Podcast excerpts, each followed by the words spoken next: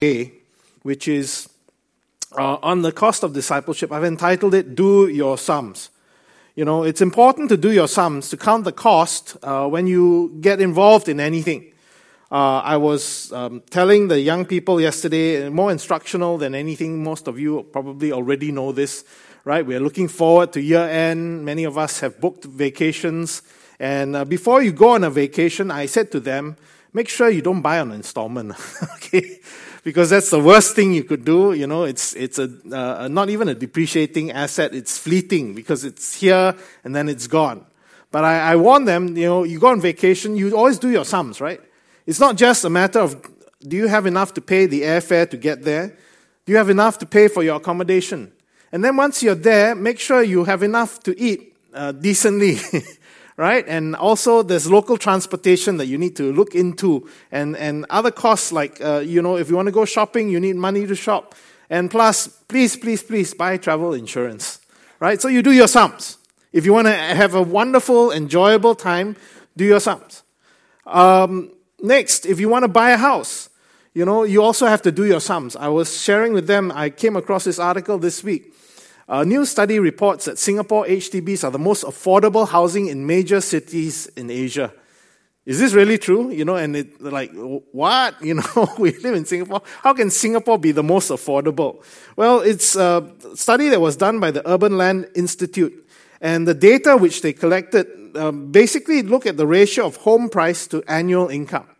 And obviously, they're looking at HDB, which makes sense because uh, over 75% of our population live in the HDB, or is it 80% now? You know, it's something like that. And so the, the price of the average price of the HDB is only 4.5 times uh, the price of our, or the amount of our annual income. You know, and that's why they say uh, Singapore is affordable. But I said to them, you know, because especially with young people who may be thinking of getting their BTO and the like, you know, uh, uh, don't just look at the monthly mortgage many people calculate, oh, yeah, yeah, our salary and our CPF enough to cover the monthly mortgage.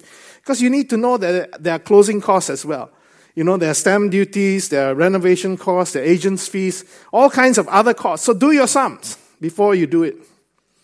As we look at this uh, passage of Scripture, Jesus is also warning the disciples that you need to count your, the cost of what it means to be a disciple of Jesus Christ.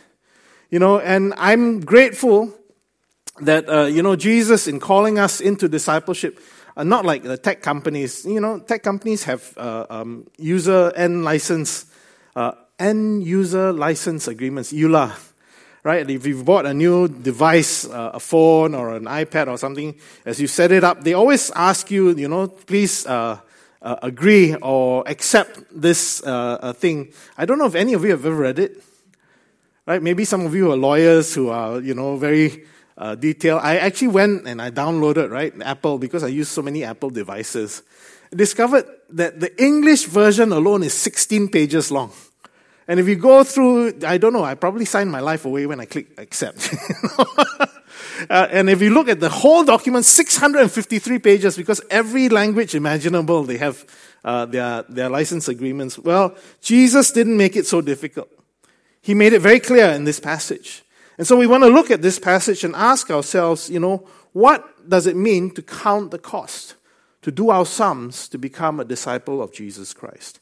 And it starts in verse 25. Now great crowds accompanied him, and he turned to them and said, and this is not the first time I've noticed that Jesus, you know, always tried to thin the crowd.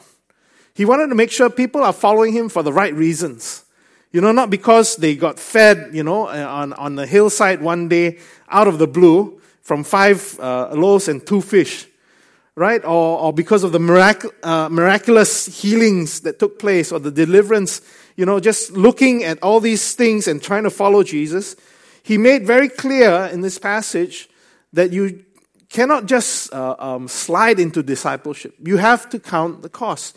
Firstly, in verse 26, he warns them If anyone comes to me and does not hate his own father and mother, wife and children, and brothers and sisters, yes, and even his own life, he cannot be my disciple.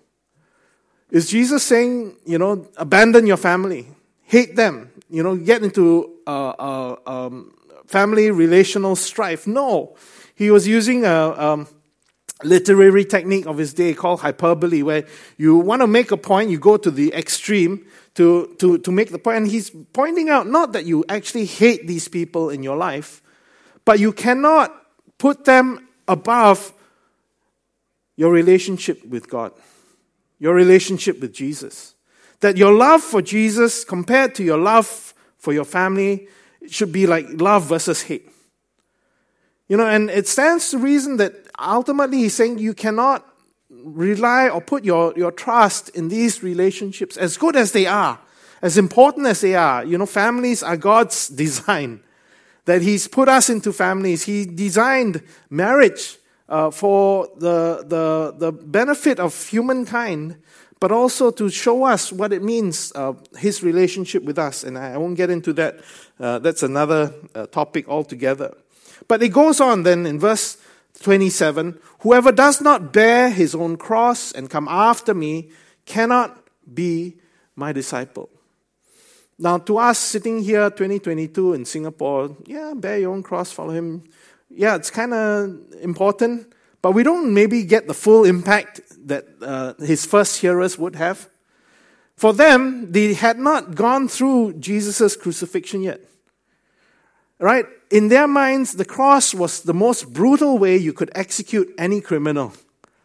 And to say you need to bear your own cross, you need to carry your cross, you need to take up your cross, would have been very jarring to them. You know, what does it mean that literally you have to be executed, and not just executed in an ordinary way, you know, in the most brutal, most awful, most torturous way? That he was saying to them, if you want to be my disciples, you really have to lay it all down. If you want to follow after me, it's not just a walk in the park. And I'm going to skip ahead right to the end of the passage because it's the third time he then says why you have to do and if you want to be my disciple. He says, So therefore, any one of you who does not renounce all that he has cannot be my disciple. He made it patently clear that it is an all or nothing proposition. That there is no half baked discipleship. There is no partial discipleship. There is no way we can do it, you know, just in increments. If there were any doubt as to what Jesus is trying to say, then he goes and he uses two metaphors, right? We go back to verse 28 and we see he picks it up from there. For which of you, desiring to build a tower, does not first sit down and count the cost, whether he has enough to complete it? Otherwise, when he has laid a foundation and is not able to finish, all who see it begin to mock him, saying, This man began to build and was not able to finish. You know, next year we are planning our church camp again, and I, love church camps because it's a time in which we go away as a community and we, we, we have time to, you know, uh, be in close proximity with each other. We have uh, wonderful teaching sessions, and hopefully that's what we'll have next year. Times of meals together, but also you know opportunities to go out, maybe do a little sightseeing, and getting to know people in a very different context. So, uh, advertisement, you know, book your dates. I think seventh to tenth of June is that right? Uh, the the dates that were um, uh, reserved Malacca all right, so that's just a, a, a save the date sort of notice. But oftentimes, when we went away for church camp, you go to some of our surrounding countries, it's not uncommon for us to see half finished buildings, right? Then you come back three years later, and then the building is still half finished. you come back again, and still half finished. And you start to wonder, you know, I, at least I wonder, it's like, what kind of fellow is this developer? You know, why did they even begin if they didn't have the money to complete the task? You know, when we uh, went into the process to build this new building, which we now enjoy and, and, and are grateful for, uh, I'm so grateful for people like Pak Chi and those who have uh, a lot of experience in the building uh, industry. You know, they sat down and do something. You know, there's nothing they ever teach you in seminary. they didn't teach you in the seminary how to manage a building project, how to uh, look at building budgets, how to, you know, in, negotiate with all the different uh, uh, um, consultants and, and uh, contractors and the like. But, you know, one of the things we discovered, or I discovered and I learned, you know, it's not enough to say, how much does the building cost? And then set the money aside. There were all kinds of contingency funds which we had to, you know, as a percentage of all the total building costs, and we had to be very careful. And I, I thank God for, for again, I have to mention Pak because you know his his uh, 40 years of experience in the industry really helped us uh, um, not just complete this building, but complete it under budget. you know, we actually came in under, and, and so there is a bit of a surplus, and that's why we are planning, uh, hopefully by the end of the year, to redevelop uh, our original building, what they call we call now Block A, right? And and but you know, you need to count the cost. You need to build the sum, uh, uh, work out your sums to make sure you can complete the project, and that's what discipleship is about. But then he, if there were any doubt, he goes on and uses another metaphor. He says, "Or what king?" going out to encounter another king in war will not sit down first and deliberate whether he is able with 10,000 to meet him who comes against him with 20,000. And if not, while the other is yet a great way off, he sends a delegation and asks for terms of peace. Now, I've done NS and I've done a little bit of uh, military planning and been taught, right? Uh, the ratio is always three to one. Not only can you not be overwhelmed with double the amount of force, you are supposed to have, you know, uh, if he has 20,000, I need 60,000 troops to be able to overcome him. Right? And, and so it's making it patently clear, even if you have no military background, count the cost and ask the question can you do it? But may I suggest to you that the cost he's asking us to count, Jesus, is not so much the cost of discipleship, but the cost of non discipleship. Because all of us are in a building project. Whether you admit it or not, whether you're Christian or not, you're trying to build up who you are, your identity. Trying to prove that you are enough. Trying to justify your existence and your meaning in life. We are always in a battle, right? Uh, through the forces that try to beat us down and to make our way in the world so that at the end of the day we can feel like, you know, I am enough. I have significance. I have self worth. Let me use one illustration. And I think it's more applicable here. Uh, we've been doing a, a, town hall yesterday with our Saturday service, and you know they pointed out to me, uh, please don't use the word contemporary. You sound so boomer. Not you, like they said. It sounds a very boomer term. You know? said, okay, I'm a boomer. No, actually, I'm Gen X. I always tell my kids, but they say, okay, boomer. but uh, nonetheless, you start to understand and discover these things. But uh, so I why did I get there? Okay, because the illustration I'm using probably applies to you more than it would have applied to them, although they're starting to understand. And I, uh, you know, how we look to work as the means of building our self esteem and our self worth, our enoughness. You know, like it or not, uh, many of us judge a person's worth by what they do, right? You get into any social situation, you meet up with people. You know, I had an alumni dinner last night and I met people I hadn't seen in 40 years, right? Since I left school in, in uh, yeah, 1982. Is, is, is that 40 years? Yeah. You know, and uh, they're very polite. They don't say, wow, you gained so much weight. but, you know, inevitably, if they haven't seen me, they'll ask. Actually, nowadays, everyone knows. lah. they hardly ever ask what I do, you know, because it's, it's out there. But uh, you get in a situation like that, you tend to ask, you know, hey, how are you doing? What's going on? What do you do now? Right? And then you can almost see, like, that answer then determines is it worth continuing to talk to you or not? that you measure a person's worth. Now, I'm not saying everyone does that, but it's human nature, isn't it? And like it or not, it's our nature that we tend to build uh, our careers and our work um, uh, become so important, which is why I think, you know, especially in Singapore, we are looking forward to vacations because we work hard, we want to play hard. Look at these statistics I found this is the average annual work hours. And you can see this decline, right? Uh, France is the red line, Germany is the green line, and the US is the blue line. And so this is where uh, the work hours have started to decline over the years. You know, they, I think France talking about the four day work week and the like. Guess where Singapore is? Singapore is way in excess. We are one of the most overworked cities, not just in the world, but even in Asia. Right? We're just barely behind uh, Tokyo as a city. And, and that's um, uh, a reflection of where society is. So much so that I think so many of us can probably identify with this cartoon. Right? I'm not a workaholic. I just work to relax. Hey, make sure you go on your vacation, please leave your laptop behind.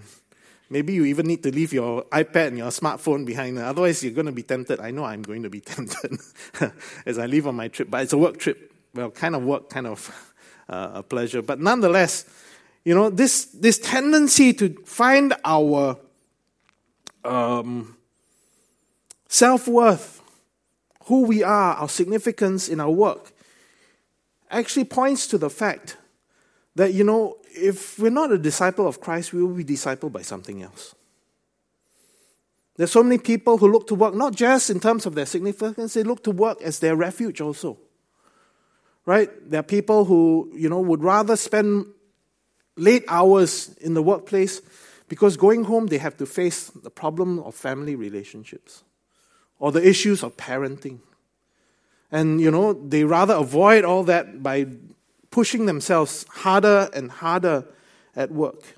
David Zahl, who wrote that book, Seculosity, my friend uh, David Zahl, he says this about work. He says, When work becomes the primary arbiter of identity, purpose, worth, and even community in our lives, it has ceased to function as employment and begun to function as a religion. It's like what that great theologian Bob Dylan said you got to serve somebody. right? Inevitably, you will serve someone. If you're not discipled by Christ, you will be discipled at the workplace, by your employment, by your work, by the world and the, the values of this world. So, you know, the reality is yes, the cost for being a disciple is high. But may I suggest to you the cost of being a non disciple is even higher. Because you will never ultimately finish that project. You will go to battle and you will end up losing because the forces arrayed against you are overwhelming. That's why Jesus made this invitation. What we call the comfortable words later on in the communion, we, we, we say it. Jesus made that invitation to everyone, saying, Come to me, all you who, are, who labor, who work hard, and are heavy laden, and I will give you rest. Take my yoke upon you and learn from me, for I am gentle and lowly in heart, and you will find rest for your souls. For my yoke is easy and my burden is light. Yes, there is a yoke. Yes, there is a burden to discipleship. Yeah, we're not trying to pull the wool over anyone's eyes. It will cost you. Not just something, it costs you everything to be his disciple. But the reality is, if you are discipled by anything else, if you worship anything else, it'll eat you alive, as David Foster Wallace points out.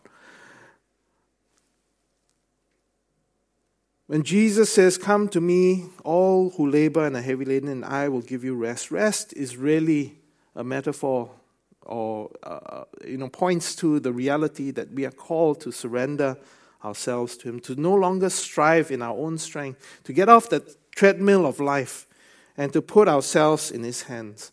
That's why it's not really terrifying when Jesus made this call, and He made it all three Gospels. You will see it in various versions. And He said to all, If anyone would come after me, let him deny himself, take up his cross daily, and follow me. That uh, um, great saint of World War II, uh, Dietrich Bonhoeffer, who wrote the book uh, entitled The Cost of Discipleship. In translation, it's called that. In the German, it's actually called Discipleship. And actually, there's a new uh, scholarly translation, which is, I feel much better. I've been going through it again uh, the last uh, a week or so and, and rereading it in this uh, fresh translation. He famously says, in I think it's probably the third chapter, he says, When Christ calls a man, he bids him come and die. That Jesus' call to discipleship is a call to lay everything down and to die. But he points out, you know, that as uh, Christians, we need to understand that there is a distinction between cheap grace and costly grace. That cheap grace is preaching forgiveness without repentance, he says in his book. It is baptism without the discipline of community. It is the Lord's Supper without confession of sin. It is absolution without personal confession. Cheap grace is grace without discipleship. Grace without the cross, grace without the living, incarnate Jesus Christ. It's grace on my own terms, not on the terms which God offers it to us. He goes on then to point out what costly grace is. He says costly grace is costly because it calls to discipleship, but it is grace because it calls us to follow Jesus Christ. In other words, you know, it's not about following a set of rules or principles or meeting up to standards which are unmeetable, but it is just putting ourselves in His hands and following what He calls us to do. To trust and obey what Jesus says, and know that He is a gracious God, that He loves us and He calls us to Himself. It's costly because it costs people their lives, but it's grace because it thereby makes them live. That it is in this path of discipleship that we discover abundant life, how life is truly meant to be lived. It is costly because it condemns sin, but it is grace because it justifies the sinner. Above all, grace is costly because it was costly to God, because it costs God the life of God's Son. You were bought with a price. And because nothing can be cheap to us which is costly to God. Above all, it is grace because the life of God's Son was not too costly for God to give in order to make us live. God did indeed give him up for us. Costly grace is the incarnation of God. Costly grace is the Word made flesh. Costly grace is Jesus come to dwell amongst us and to provide us a way out. He goes on and he talks about the problem sometimes with how we see grace. At times, as Christians, we lean on grace, and it's right that we lean upon grace. But it depends on whether you see grace as a presupposition or grace as a conclusion. Grace as a presupposition, uh, um, Bonhoeffer says, is really cheap grace. Grace as a, a conclusion is costly grace. Then he uses this interesting illustration. Faust, uh, the, the book written by Goethe, you know, Faust has been spending his entire life seeking knowledge, and at the end of his life, having this quest for knowledge, his conclusion is this I see that we can know nothing. Right? A person who's pursued knowledge, his conclusion is I see we can know nothing. He says that is a, a statement as a conclusion. Statement as a presumption is like a young undergraduate who's starting out the semester, first semester in university, and as a justification for his laziness, he says, I see that we can know nothing, so why bother? right? So, as a presumption, it is not uh, uh, helpful, but as a conclusion, the sentence is true. As a presupposition, it is self deception. That means ultimately, you know, that grace to be grace has to be grace that is lived. That as we work and uh, uh, move in the path that God has called us to, as we plunge into discipleship, being willing to lay it all down and surrendering our lives, God's grace is sufficient for us. Yes, we may fall by the side, but He is the one who completes us. He is the one who enables us. He who calls is faithful, that he who began a good work in you will see it to completion in the day that he has set aside and purposed for it. That is his promise. That's why we are willing to step forth into this tremendous calling of discipleship. One more quote, if you bear with me. I'm sorry, but I, I can't say any better than these guys say it. That's why I quote them. Sammy Tippit, who's an evangelist and, and well known in Africa especially, but um, um, he has a daily devotional, and I, I found this quote from um, the 40 days, uh, um, which we have because I think uh, Liking Pusan, who prepared it, uh, pulled out a quote, but I found the original quote by Googling it. And it goes like this There's a great difference between the surrendered life and the committed life. The committed life, and, and context, sorry, yeah. Uh, he, pointing out that someone had said to him, you know, in the Western church, the problem is that you only have committed Christians, you don't have surrendered Christians. right? And so there, he goes on to say this the committed life emphasizes what we must do for Christ. The surrendered life says we can do nothing. The committed life communicates our accomplishments, but the surrendered life cries for God's power.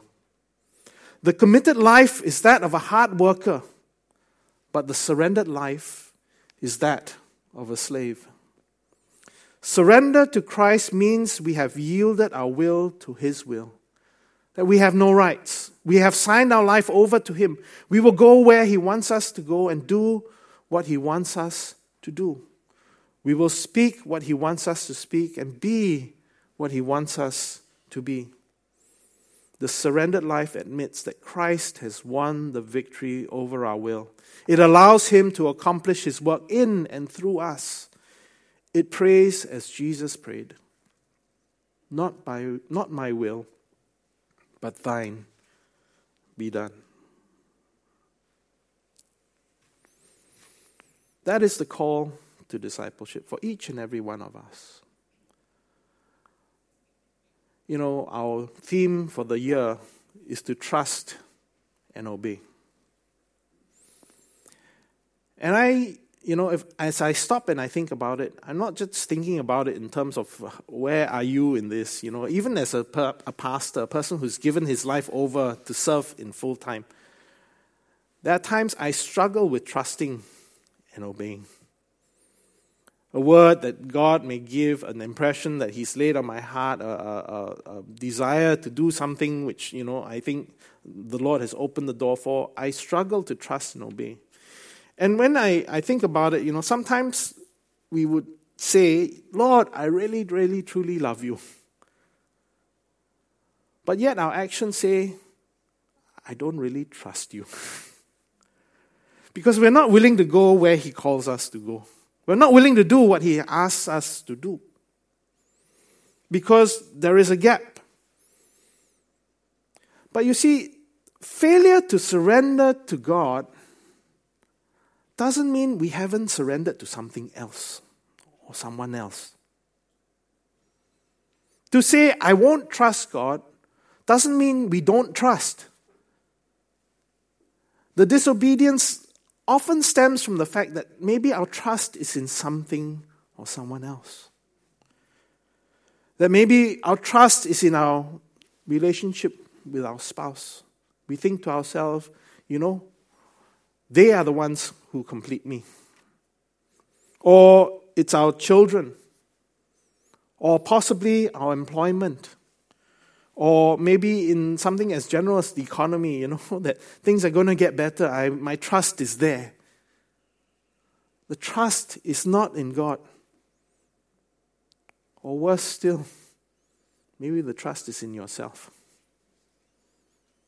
And you know, I've come to know myself in these last 56 years. I know that I'm not really all that trustworthy. Certainly not able to do everything I want to do or I know I ought to do. That if this, that is where you have placed your trust, you know, you're going to be deeply, deeply disappointed. That's why when Jesus makes that offer, when he makes that call, when he says to us, Come to me, all you who labor and are heavily burdened, I will give you rest. It is a gracious call. As we come to the table of our Lord this morning, especially, we come to a God who reminds us that His love for us is unconditional. When we were still enemies, when we were still sinners, when we had no thought for Him at all, His thoughts were for us. He came and He died for us. And He demonstrates that His love for us remains, that even when we are faithless, He is faithful. That is the grace of God. That is the costly grace He calls us to. That is what we can stake our lives on. That is why, as the people of God, if God calls you, put your trust in Him and just obey. Let's bow our heads for a word of prayer.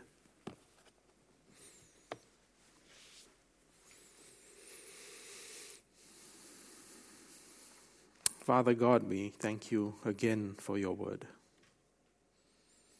I thank you, Lord, that you didn't bury the terms of discipleship somewhere in some user agreement, but you stated it up front. That if any man would come after me, if any woman would follow after me, that we are to deny ourselves to take up our cross, and then follow you. Lord, we acknowledge that we have been oftentimes following something else, or someone else, or some other agenda, which so often, not often, not always, lead to dead ends. It lead to exhaustion, lead to disappointment, lead to discouragement. And Father, it is you and you alone who offers us rest, whose yoke is easy and whose burden is light. That you are gentle and lowly in heart. And we see this heart on the cross, where Jesus willingly laid down his life for us, where he surrendered himself that we might be free. Father, we ask that as we look at that surrendered life before us, that Lord, we would follow in that same path, that we too will lay down our lives for you and surrender it to you, trusting in you that if God is for us, who can be against us? If he who did not spare his own son, but gave him up for us, how much more will he give us everything that we need? Lord, help us as the people of Church of the Good Shepherd to be a people that are totally surrendered to you willing to follow hard after you. And even for those of us who struggle with that, Lord, I thank you that your grace is sufficient for us. That you who have begun a good work in us, you will see it to completion. And we continue to walk this path, knowing that, Lord, we are on the path you have called us to. And help us, Lord, to see it to the end. We ask and pray these things in your Son's most precious name. And all God's people say, Amen.